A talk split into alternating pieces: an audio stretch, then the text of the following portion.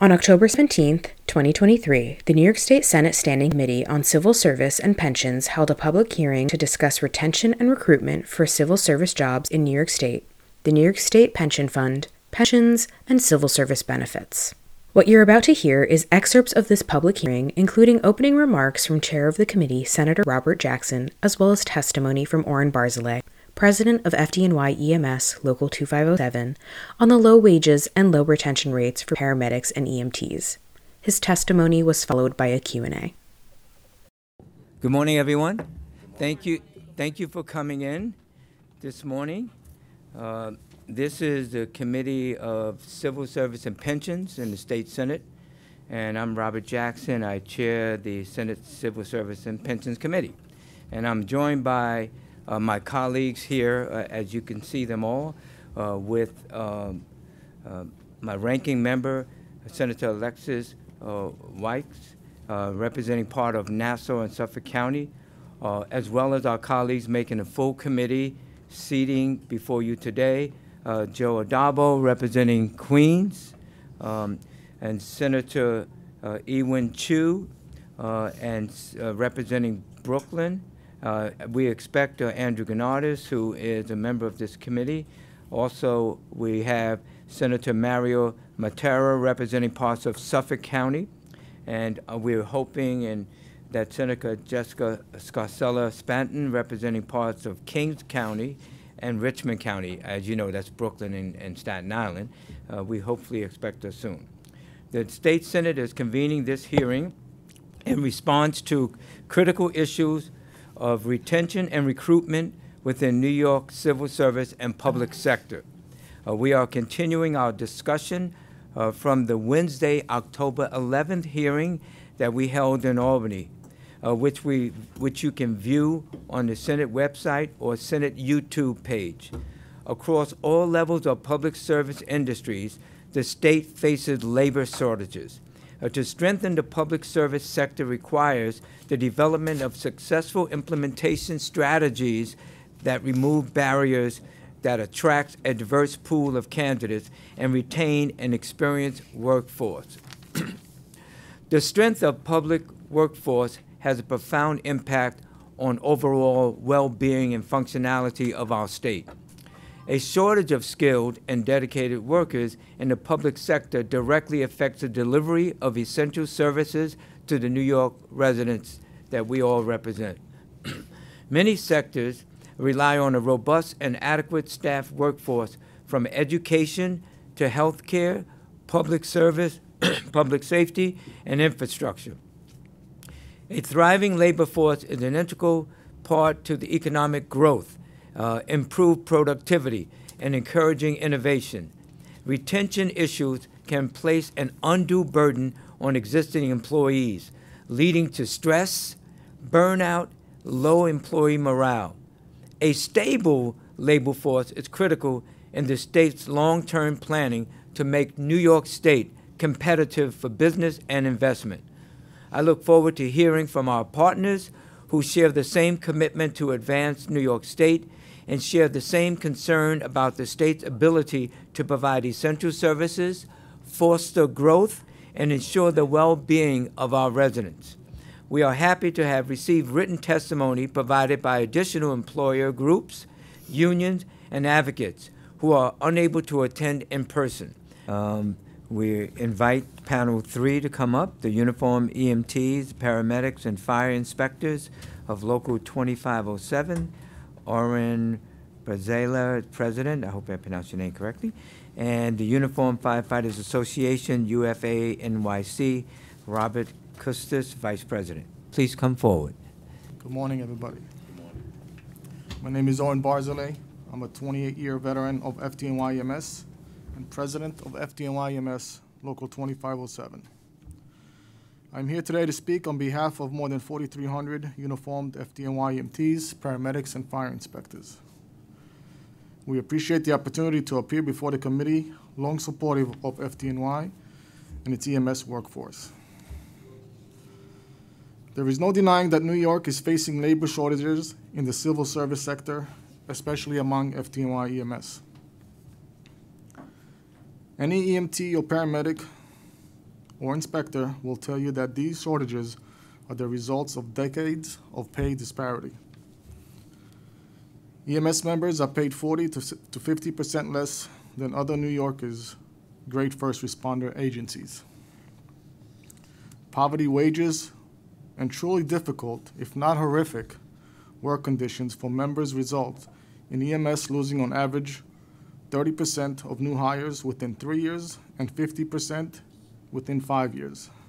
This is a massive attrition rate. After going through the training academy and receiving critical on the job experience, a proud and dedicated medical first responders recognize the highly uncompetitive pay and poor on the job conditions. Some leave for other cities or even jobs with private firms where they can easily make 20 to 30,000 more per year. Many of my members have left the FDNY and are now working for Nassau County EMS, with many more applying there. Just 15 miles from these chambers, Nassau County EMTs and paramedics can earn up to 142,000 a year after 12 years on the job, with a starting salary of $50,000. After just one year, these medics will make $81,000, which is $6,000 more than a 20 year FDNY paramedic. When compared to our members, FDNY EMTs are earning a starting salary of $39,000. Even after 20 years working in FDNY EMS, salaries top out at $59,000.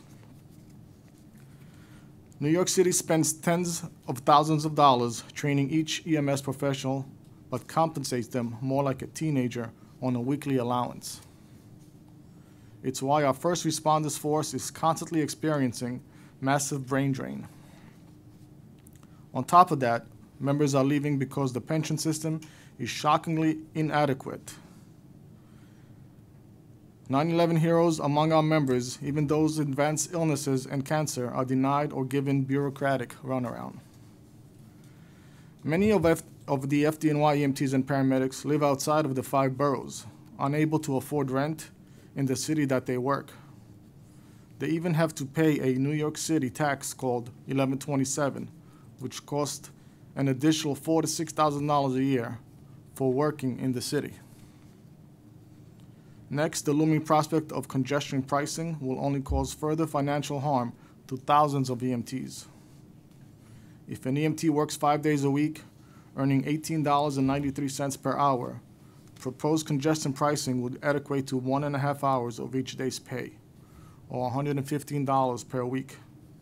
That doesn't include paying for gas or tolls just to make it to work. Given that, why would anyone choose to work in Manhattan? For the members that live outside of the city, taking mass transit is impossible, even unaffordable if they live as they live an hour or two away from New York City. Meanwhile, Tier 6 members of the pension plan are now paying 12% contribution compared to Tier compared to 6% for Tier 4 employees. Coupled with severe limits and amount of overtime allowed for Tier 6, no one can afford to remain employed for long with the FDNY EMS service. For years, we have communicated with the FDNY and city leadership about pay parity issues. Promises made about parity and improved working conditions date back to before the 1996 merger of EMS into FDNY. These commitments they made shamefully never materialized. Instead, we have been forced to resort to different methods to get our point across. Unfortunately, we have won two federal class action workplace discrimination lawsuits. I say unfortunately because it never should have been or come to that. Our union sued for and won federal employment and wage discrimination suit with the U.S. Justice of the Department and federal judge recognizing the overpowering merits of the case. Yet another reason EMS workers are leaving the department is the alarming trend of surging assaults against them while simply trying to do their job. EMTs assaults are at an all-time high, doubling in the last year, and many hundreds of our members are no longer reporting them. For the sake of our members and for the future of FDNY EMS as New York City's medical first responders, We hope that this is the year and the administration where true pay parity will be addressed. The reality is that under the City of New York's most recent guideline, app-based food delivery workers will soon have a $19.96 per hour wage floor, or about a dollar more an hour than the highly trained medical first responders of FDNY EMS. In the case of the so-called deliveristas, the city was very proactive, in fact, very aggressive, in implementing this wage hike. But when it comes to their own workforce, at the busiest EMS service in the world, they just won't do the right thing. The dedicated women and men of, FEM, of FDNY EMS and the citizens we are sworn to protect absolutely deserve better than we have been subjected to. Thank you for your time. Well, th- thank you uh, for coming in and giving a very clear message about what the situation is with respects to the people that you represent. Um, I guess if I was an EMT worker, I wouldn't be living in New York either. Or I don't know whether or not I would stay in the job when I can work in Nassau or, or Suffolk County or somewhere else and earning uh, ten to twenty to thirty thousand dollars more.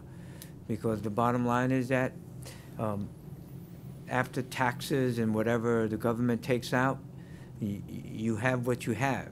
And is it enough to, to pay for your housing, whether or not you're talking about rental or whether or not if you have an opportunity to own? Do you have enough food to eat? Uh, do you have health care uh, and, and after-school programs for children, stuff like that? You have to look at that. Um, uh, just like I was looking at for a family member of mine about consolidating credit card debt in order to reduce the amount of money that he owes. Uh, and so uh, that's what everyone does as far as looking at their environment, the situation that they're in, uh, in order to determine whether or not this is the best course of action. Based on the numbers and the, the, what you have both said, uh, this is not a good situation. And uh, what about negotiations uh, as far as contracts? Uh, have your uh, new contracts in place, or old contracts are still existing? Does the individuals, whether it's the mayor's office or the mayor himself or your commissioners, not seeing what you see? Uh, because based on what you've uh, communicated to us, uh, it seems as though that uh, th- things need to happen from a positive point of view for the workers that we represent, especially uh, when we we need to dial 911 for an EMS service to come, you know, uh, and we don't want to hear, well, um, we're sorry that uh, we didn't hire enough workers, and and now you you got to get to the hospital, so you call a Uber uh, or a cab to try to take you to the hospital. Uh, I'm not pleased at all as as a state senator that, that represents many of your members, and I say it doesn't matter where they live, but all of the members that I represent, each one of us represent approximately 330,000 constituents. Uh, and what we heard, uh, I'm not happy with at all, as a representative and as the chair of the Civil Service and Pensions Committee. Uh, it's very disappointing, and I want I want you to answer as far as the, question as far as uh, contract negotiations. Uh, do you has it happened? Uh, is it a, you have new contract or you're working on an old contract? And how can we improve the situations that your members are in through, if not contract negotiations, through legislative actions? We- We are without a contract. We're going on two years almost. Uh, We've been asking to sit down, and we're not getting any response. And you're the president of the Uniform EMTs, paramedics, and fire inspectors? Yes, FDNY EMS, local. So two years without a, We're going on two years. without a contract? Yeah. Is negotiations uh, ongoing? No, they haven't even began. They didn't even give us dates. Not, haven't begun. They haven't begun yet. And I, and I, we have forty-three hundred members. I would say ninety percent of my members are in tier six. About ninety percent of them are in tier six. Yeah, no, we we don't have that many people who stay because of the wages. So it's a revolving door for us. And what is, what is the, you heard me, if you were sitting here, you, I asked about what is the salary range, hiring range, job rate, and stuff like that? So It's- give, give us an idea. So, um, it's, starting salary is basically poverty wages. It's minimum wage, eighteen dollars an hour. Thirty-nine thousand dollars a year. After, and you max out at fifty-nine thousand dollars. Ten, And that's after fifteen, how twenty many- years. after how Twenty many years, you're still at fifty-nine thousand dollars. I think that in your testimony, uh, you indicated about the, the delivery people will, will make more than That's correct. EMTs. Correct. Starting next year, they will be making a dollar more an hour, more than an EMT, not including tips.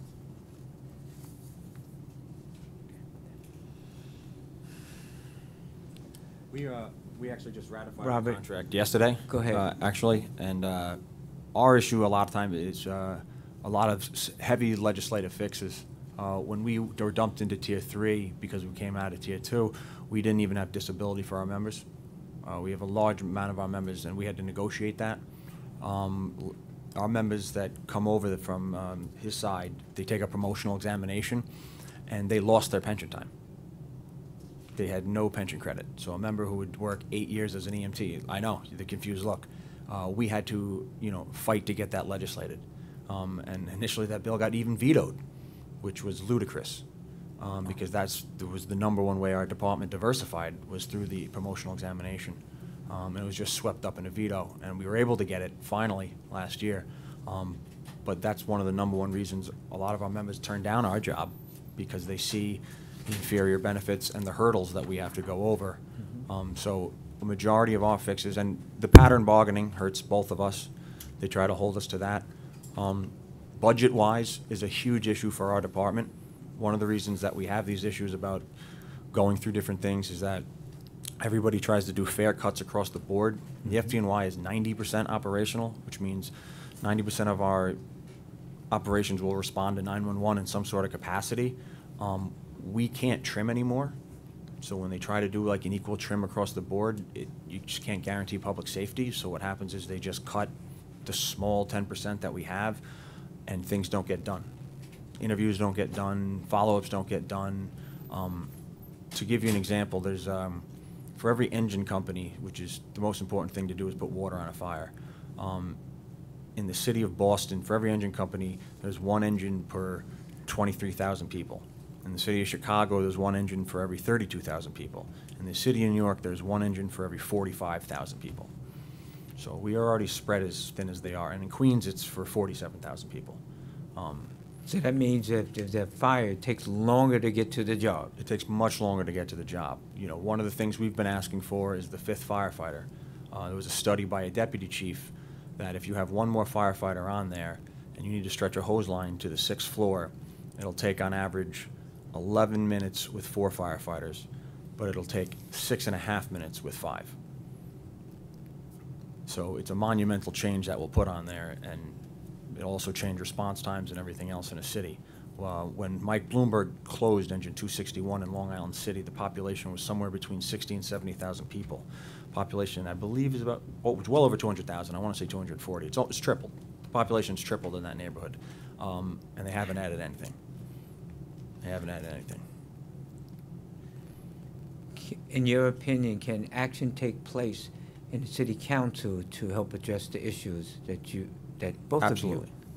Absolutely. There's, there's action that can be held in, in city council to, uh, add those staffing and add that manning to us, you know?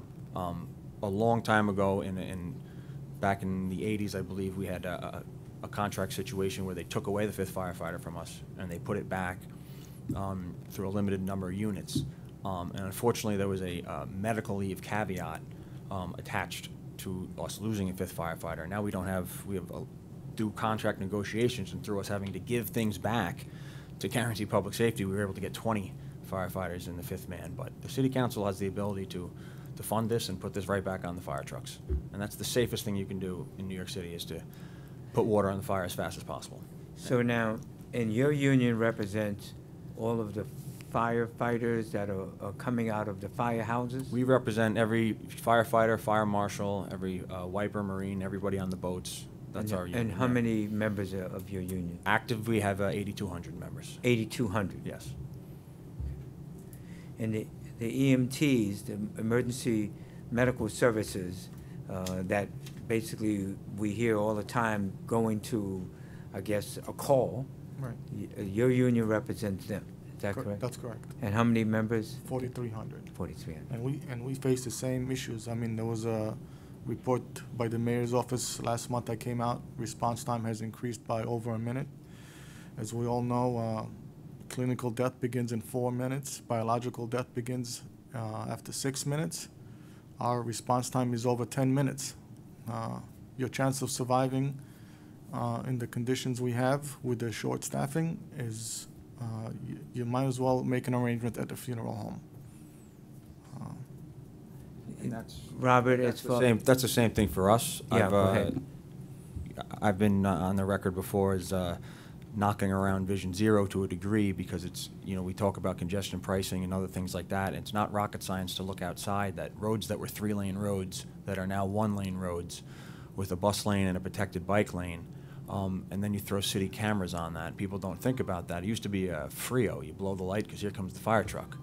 No one's blowing the light now if you're going to get a seventy-five dollar fine. Mm. So now you have a protected bike lane that no one can go through. So now the road's stopped. Construction's in the street. Construction used to just be on the sidewalk.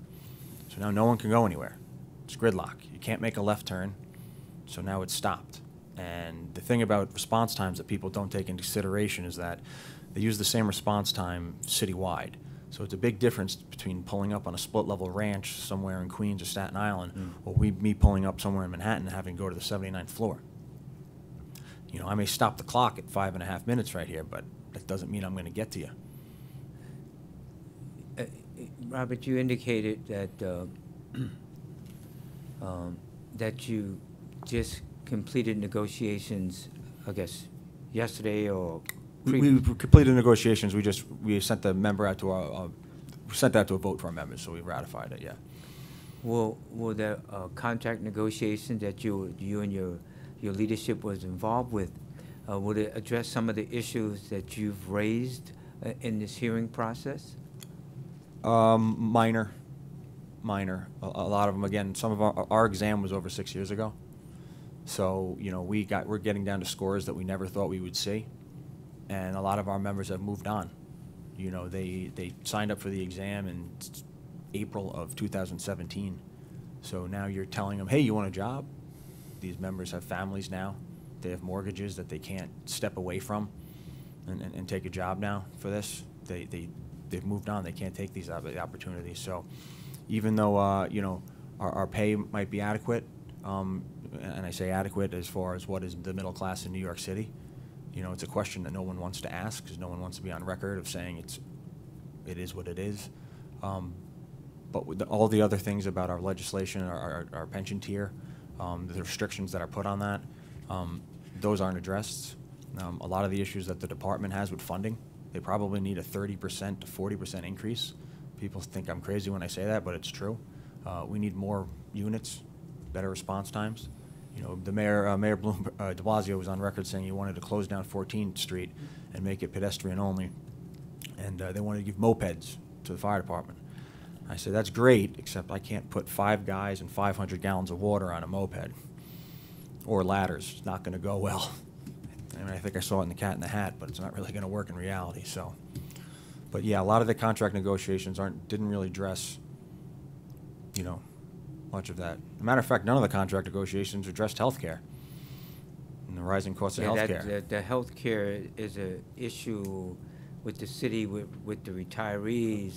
uh, um, And supposedly, there's a six hundred million dollar pot that was involved uh, in uh, the healthcare issue that the municipal labor committee, I think, uh, voted for. Um, They were banking on federal funding to pay the $128 billion unfunded deficit of retiree health care. That's, that number's from the New York City actuary. And they were hoping that was going to go there, so they didn't give any money into security benefit fund this round of contracts like they did the last three. No one got any money. That's Well- why they, they hedged a bet and they lost. Let me just say that I, I can say on behalf of myself, and I would assume my colleagues, that some of the information that Joe provided us is totally unacceptable. Um, because we would want, uh, firefighters and uh, EMTs and, and paramedics to, uh, be able to work and earn a decent living to take care of themselves, uh, and be proud of where they work and acceptable salaries. And based on what I've heard from two of you, two leaders, you're not nowhere near that type of satisfaction. And I'm very disappointed. Let me just say that, loud and clear. It's a very respectful career on both sides. Uh, people come here to do the right thing, save lives. Uh, there's nothing more rewarding than saving a life, but you can only do it for so long. Um, but with these wages, it's uh, killing killing us. I'm going to turn to my colleague uh, Alexis White from uh, Nassau and Suffolk County. Uh, And I went past my 10 minutes because I'm, I'm very disappointed in what I'm hearing from both of you, as both leaders representing your members. Thank you. It sounds like gloom and doom, and uh, I'm sad to say that my son and his wife and my granddaughter live in Manhattan, and so to hear these statistics is horrifying on a different level. Even though I represent Suffolk and Nassau, it, it's truly horrifying. Um, let's take the good and the bad for a moment. What are some of the unique opportunities? Why would someone want to come work in the city for your departments? Um, give us the good, why would they want to, and what is specifically bad that needs to be changed? And of course, at a state level, what can we do to make those changes? You want to go first? Or? Go ahead. Uh, We have a great job, uh, you know, and I'll say that, it's, it's very personally, no, I'm sorry, Bobby Eustace, uh, UFA Vice President. Um, we have a great job. It's very personally rewarding. Um, you know, the, the salary is, uh, decent. I'll say that. It is a, you know, civil service is the path to the middle class. Um, it's just when you get to that middle class, you need to, you know, the thing about raising the minimum wage is when you raise that, you, you pull people down as well. And, and so you need to have housing for the middle class as well. If all you have is affordable housing or free housing, then the only housing that's left is bidded by the one percenters. So that, that's a just a little caveat there. But our job is very rewarding. There's a camaraderie. There's a lot of family values, a lot of tradition in our job. Um, it, it's a phenomenal uh, job that that's there um, to, to have in there. And um, the bad on that though is that you, you come in there and you you're gonna have you have to work longer now. Um, you know the, the, the pension enhancement ben- benefits. Um, you have to work five more years. It's it, even though it's a 22 year pension, the best part of the pension is the escalation, and you have to work three years for that. Um, our average member retires right now at 19.7 years because of how high our disability rate is. So there's a good chance you're not going to make that. What's the average? 19.7 years. Okay. Um, so, and most of our members that retire for service retire with over 30. So it's really a large rate of disability members. Um, we have a, you know, we had to add cancer, thyroid cancer to our bills because of this cancerous PFAS chemicals that are in our gears and our hood. Um, we were just, the department's been cleaning our gear for about 10 years, but they'd only started cleaning our hoods two years ago. The same chemical that has been strapped to your thyroid and to your neck and causing that. So we're fighting uh, on multiple different fronts. Um, we got a one-time grant um, through the state for health and safety money, um, just so we could actually send our members for cancer screening. Um, we don't have any funding coming in for that. That's something that we've been trying to get, just to be able to have our members be able to be detected, because the only way to stop cancer is to get it early. Um, and we have, you know, this year for, just for, we put 72 names of deceased members on the international wall in Colorado. I mean, we lose about a member a week to 9/11 cancer and other cancers, job-related. So, it's, um, uh, people ask me the best and worst part of my job. Worst part is I go to funerals. Best part, I said I get this parking placard. I get to park in most places, but a little levity. Um, but no, it's it's a dangerous job, and we try to do as much screening as we can, and we've hit a lot of resistance on a lot of things that we need. I hope that answers your question, Senator. Yes, uh, it's pretty much uh, the same. People come to FDNY. Uh, in generally, it's uh, the biggest known department in the country. Uh, it's got a huge respect. No matter where you go, everybody knows New York City Fire Department. Um, and they come here for for reasons of you know they want to make a change in the communities. Um, you know, the, the, like I said earlier in my testimony, uh, there's nothing more rewarding than touching another human life, a stranger, and bringing them back to life, making a change. Because um, we do save people every day. We do make uh, changes to people's lives and their outcome. We give them another chance to stay around, be with their loved ones. Um, And it's a dangerous job. It is a dangerous job. It- It's an incredibly dangerous job. and- Yes. And the fact that you're out there helping others and putting their li- lives on the line at the same time and not being compensated for it, what, what can we do to make changes to, to help make this a better situation? Well, um, you know, we made, the state or the city made a law that gave uh, fast food workers a minimum wage. Uh, they made now for the baristas a minimum wage. M- You know, uh, New York State uh, EMS systems are hurting. Everywhere you go, there's less volunteers. Volunteer houses are closing throughout the state.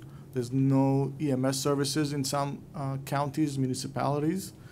Uh, if, if the state and the federal government started acknowledging that EMS is a, an essential service for communities, um, maybe we can have um, a minimum wage legislation done for EMTs and paramedics. Um, I understand that living in upstate New York may be cheaper, but there has to be somewhere where we can throw language if you live in a population uh, of a million people, that this should be the minimum wage for EMTs or paramedics. But uh, it's uh, non-sustainable anymore, you know. Uh, the state, you know, we have a seat on the New York State Council of Department of Health, and they see a decline of people who are interested in becoming EMTs and paramedics. Uh, you know, our dangers is communicable disease. We can't see our dangers most of the time, and people don't even tell us sometimes that they ha- that they have something that's contagious. So uh, these are the risks that my men and women uh, see all the, uh, are exposed to on a daily basis. And uh, with the assaults, I mean, just last year we had a paramedic lieutenant stabbed to death in Astoria, Queens. Uh, s- uh, six years ago, Yadira was run over by an ambu- her own ambulance, crushed to death. But th- in between those, uh, hundreds of EMTs are assaulted every year. Well, I thank you and your members for your service to our community and putting their lives on the line literally every moment that they go to work. So thank you very much. Thank you. We're going to hear from Senator Chu of Brooklyn. Thank you, Mr. Chair. Um, I really thank you for your service. Uh, it's shocking to hear, even you work on the line for 20 years, your salary cap on 59,000. Um, there's just no career path for younger, young, for a young one who joined the FDNY uh, EMS and to think about work for 20 years and that's why you cap for your salary. There's just no, there's no future. So it's very shocking to hear that. Could you uh, share with us what's a requirement to be a FDNY EMS member? Um, you have to have your EMT certificate or paramedic certificate and a driver's license. That's the only requirement. Okay. A high school diploma, obviously, yeah. Is there any like professional training required those days? No, Then when they join as a EMS uh, member, do they get those professional training and then they can move so, so an- other career?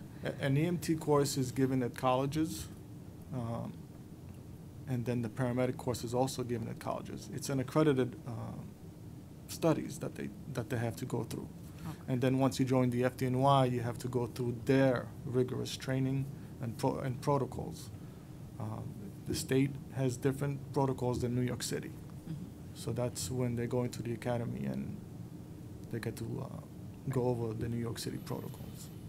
And is there any reason for the salary will be capped for fifty-nine thousand? Do you know what's the cause? What's the reason That's the con- capped this way? That's the contractual agreement that we have, but every time we negotiate with the city, as my colleague here said, they use what's called pattern bargaining. And when you have a force of mine who's, let's say, the top salary is sixty thousand dollars, and let's say you negotiate a ten percent raise, um, that's six thousand dollar raise. And then you have other agencies who are earning hundred thousand dollars, they're getting the, that same ten percent. So now they're seeing a ten thousand dollar increase. So that gap throughout the years has always grown.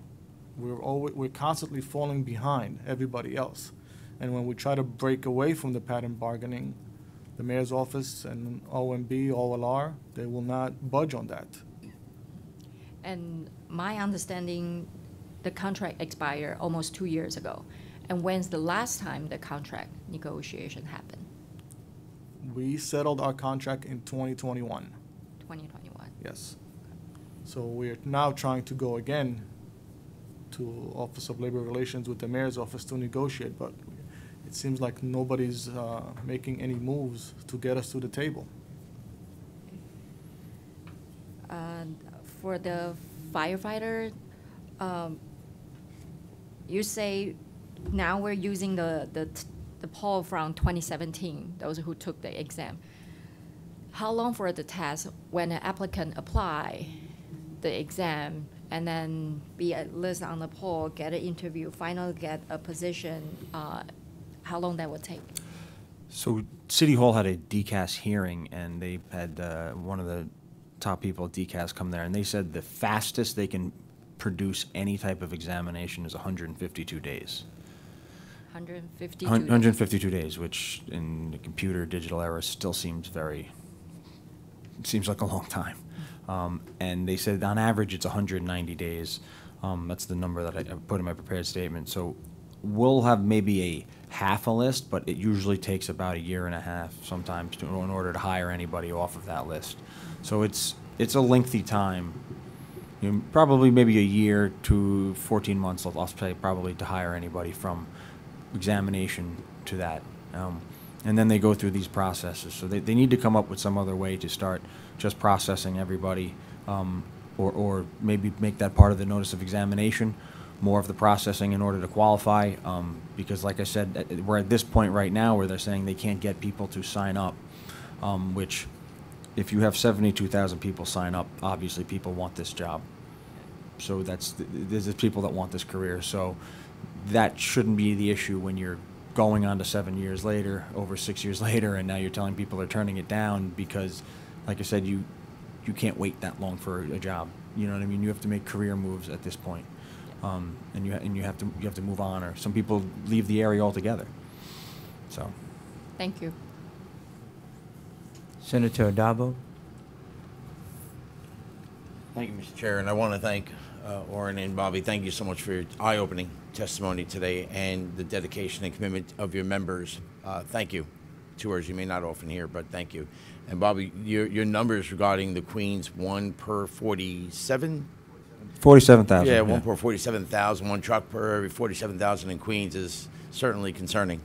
Uh, and I do look forward to working with my colleagues any way we can help going forward because obviously it's about recruitment and retention to critical services for our residents. So I want to again say thank you and I look forward to working with you both. Thank you, Mr. Chair. Thank you, Can I, Senator. can I add something to? Sure, know, go ahead. Um, in Queens, Far Rockaway, Howard Beach, we are see our units get redeployed on a daily basis. Uh, Far Rockaway has grown unbelievable uh, with the housing, and we send resources. We pull Howard Beach resources every day into Far Rockaway, leaving uh, your area specifically unattended. Uh, the Ozone Park units, uh, uh, anybody that sits around JFK gets pulled into Far Rockaway on a daily basis because jobs are just holding. There's nobody to respond. And that occurs every day, 24 hours a day, because we're so light in resources. Oren, thank you. Yeah. Oren, thank you. Oren, thank you so much. Uh, and information like that is extremely helpful to me, certainly as we think parochially about our district. Please forward me any information like that as we prepare for our next, next legislative session. So I appreciate any further information like that. I would appreciate. Okay. Thank you, Oren. Yeah. Are, are any of these statistics uh, being uh, aware, like from community boards? You know, we have, I think there's 59 community boards in New York City. I mean, I would think that uh, the members of community boards will be up and up and storming, saying this is totally unacceptable. So, is there any way these information is getting out to the community boards? That because everyone is going, if they're deploying people, uh, and you're not aware of that, you think that it's a normal situation, but it's not normal. Uh, Yeah, um, we don't attend community boards, not because we don't want to, it's just a little rough with everything that goes on, but it happens every day. I could, my station, I could come out of Bayside, Queens, I'll end up in the Bronx somewhere. I'll end up in Manhattan. This happens every day. The resources are just not there. The fire department is requesting additional funds to add more resources, but the city's just refusing to give them the, the budget for it. Now, Oren, your members, uh, knowing the salary is not appropriate, in my opinion, uh, but I would assume that many people work overtime because they they want to get additional money to be able to survive and, and live. Is there an average of how much overtime is being, you know, uh, taken up uh, with respects to the employees that you represent? So a majority of our members um, live on overtime. They do three, four shifts extra a week to maintain, and they have second jobs to work for the hospitals or other communities where there's an EMS system, uh, because there is a city cap on how much overtime you can do. Uh, so uh, our members won't be able to survive without overtime, and they are basically living at work. There's no quality of life, home life, or any sort of extracurricular activities unless you're killing yourself. Yeah, I was going to comment that basically the quality of life, you know, first uh, your health as far as resting, you know, being able to not be so focused on having to work because you got to pay the bills in order to provide for your family. That's correct. That impacts you as well. Uh, Yeah. well, let me And- turn to our and- co- go ahead. And I just want to say, we are, and, and I and I love my colleagues here. Uh, we work very well together. Every four years, I lose over a thousand of my members to go into there because of the better pay. You know, um, so we take a hit every four years, and our members leave to the police department, sanitation, post office, any other city job or federal job that comes up, they would leave. Uh, one of my members left to become a, a, a delivery for Instacart because she's making more money over there. Um, we lose people to any. This is just a temporary job for now until another city job comes through. Senator Mattera of, of Suffolk County. Thank you, Chair. You know, uh, just listening to this, this is totally unacceptable.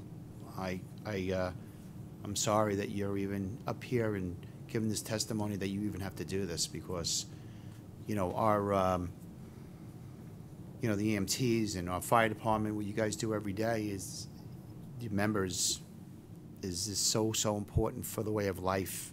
And again, this is about life and what you do. Um, I know that everybody here will do whatever we have to do. I'm going to tell you, I- I'm, you guys, please, whatever we could do to, when we go back up to Albany and to give you dignity back because this is just, this is just so wrong. I know what I have done. Again, I'm going to mention it again. I'll keep on mentioning it as a union leader to make sure, again, a decent wage, a decent health care, and a decent pension. And when you sit there and you fight across that table, really? That's why every elected official needs to go on that truck.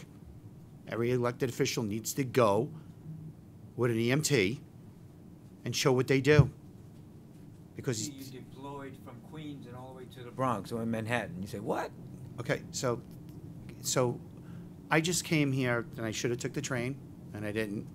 But I just know with this, the traffic, just to get here, it took me three hours from Smithtown to get here this morning. And I just can't even imagine trying to go save a life, what you guys, you know, tried to do to get in. And again, um, just quick question, and this has been a big subject because, you know, there it is, okay, I'm on Long Island, you know, I know it's a lot different than coming into the city, big time. The migrant situation, how, how you guys been handling anything with that? Has that been under control, or is it something that you're concerned about? I know it's a, maybe it's a a touchy subject here, but I have to bring it up because this has been something that my constituents call me up all the time about. So how, how are you handling this? Because there's another Yes, uh, issue with you guys. I understand it's a s- a sensitive uh, subject to talk about, but the Well, it reality. shouldn't be. The reality is, uh, we are impacted. Uh, All over, all of a sudden, our call volume is uh, spiking for drunks, people sleeping on the street. Yes. uh, People fighting at shelters. I- It's nonstop with these issues that we see every day.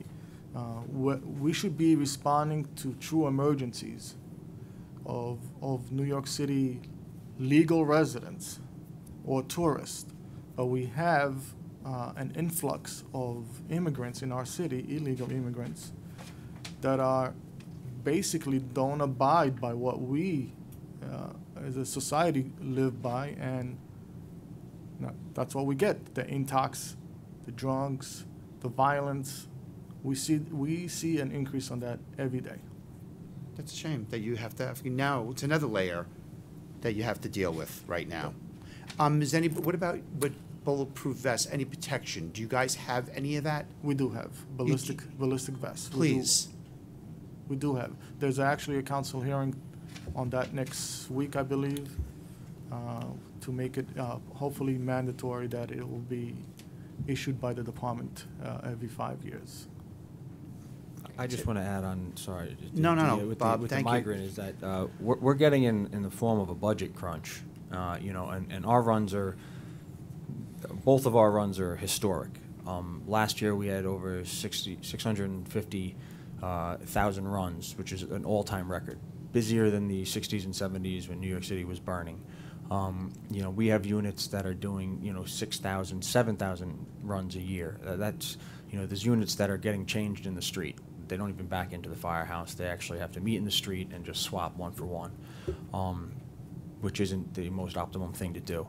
Um, we were in a labor management meeting just last weekend, and uh, our fire marshals, there's only 130 total in the entire program, and we wanted to get them CFRD, medically trained. Every, it's a job requirement when you come on the job, and when you become a marshal, you don't have to keep up the status, but these members are running into fentanyl dens, they're running into members that are severely burned during investigations, they're, you know, they're running into people that are possibly shot. Um, they carry guns themselves, they're, they're police officers. And we asked if they could keep up their training, which is once every three years for three days. We were told, no, no, we, uh, we really got to watch our budget. You know what I mean? Things are tight. So Things are tight. So, Coco, you're not an essential workforce? No. How could that be possible? That you are not an essential workforce? I'm sorry, you are. This is, seriously, I, I'm so glad I came here today because um, I just cannot believe what I'm hearing. And again, this migrant situation just put another layer on your jobs. Both are, and I know we're gonna be having the, um, our police are gonna be speaking next, New York City. And I know, yes, I live on Long Island, but guess what? Still, I have a lot of workers that live on Long Island in my district that work here with, with, with you guys, with your, with your unions. But again, this is something that needs to be vocal about what's happening right now and making sure that you guys get properly paid the right way, your members. What, what you can help us with, maybe through legislation, is our crews are by themselves in the back of that ambulance. We're not like police or our my colleagues here where they have four or five men together. When we go in back of that ambulance, we're by ourselves. So we get outnumbered need- and overrun, you know, majority of my workforce. You need to have a partner. We need to have a, a third person on that truck. We have somebody driving and a two technician in the people. back. So we need to have two people in the back, and maybe some sort of legislation to change that would, would help us in a safety manner. Let's work on that. Um, and Bob, just got a quick question for you. Um, the fifth firefighter, um, there was a study done, Yes. And that study, like a Cornell study, am I correct? Something It like was a? Deputy Chief Vinnie Dunn who's written probably a- a good portion, I would say almost forty percent of our books and our rules and regulations in the fire department are written by him. He's And- the Yoda, one of our superstars, if you will, of the FDNY. And, and that's stating that pretty much you would be, obviously, with this, first of all, money is, is one thing, but this would be even saving, saving time and money. It would save, and response times. Our response times are built around this. So what used to happen is when you get a report of a fire, you send two engines and two ladder companies. The ladder companies do your search and rescue and your forcible entry, and your engine companies do your water, bring your hose lines. So two engines because one hose line goes right to the fire, the other hose line will go to the floor above to make sure that the fire doesn't extend up since we got eliminated third firefighter, you send three engine companies and two ladder companies still. The third engine company is there to assist the first engine because you need two engine companies now to get the hose line in place as fast as possible. So if you went back to that, you'd essentially put a third, uh, you, you increase the department's availability by a third because you, your response would be cut when you have And- another engine available. And who did this study go to? This study went to the department. It's, And what, on deaf ears?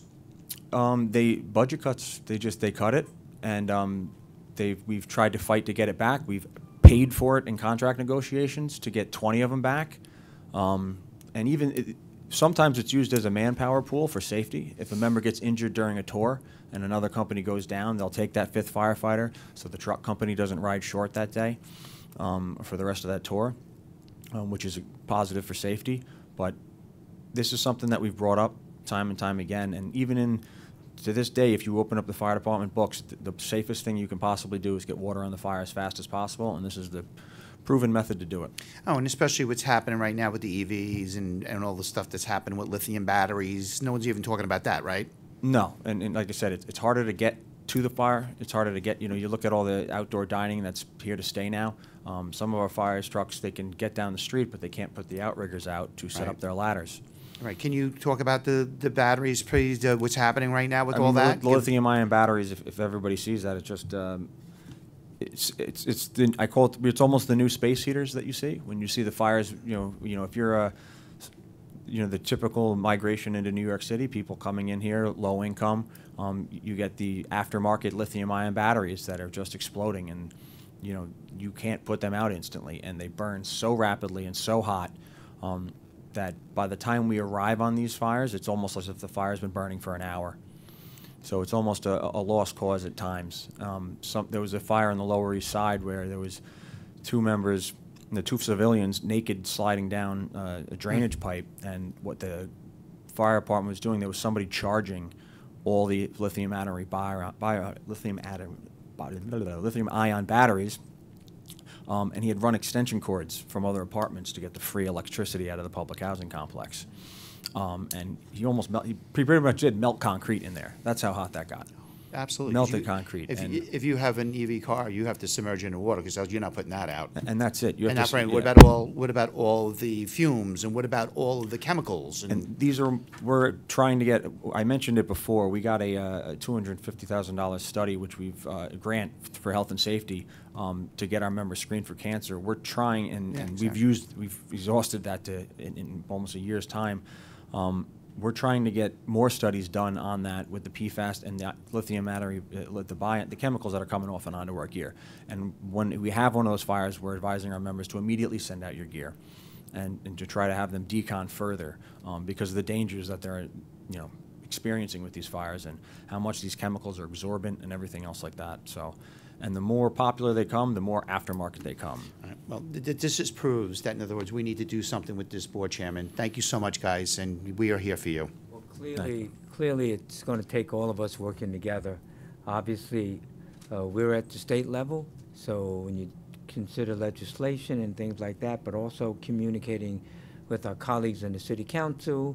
Obviously, they, uh, they know the issues and concerns that impact the district, so we just need to all refocus together in order to try to protect our workers uh, and the people that we represent. So let me, on behalf of our committee, let me thank you both for coming in. Uh, Obviously, we're not happy with what we're hearing. That's obvious, uh, but we need to work on it together. Please make sure you stay in contact with us so that we can do anything that we can do at the state level, but also working with the city council and the leaders of the various committees uh, that govern uh, FDNY and EMTs and everything. Thank you both for coming in. Thank you, appreciate it.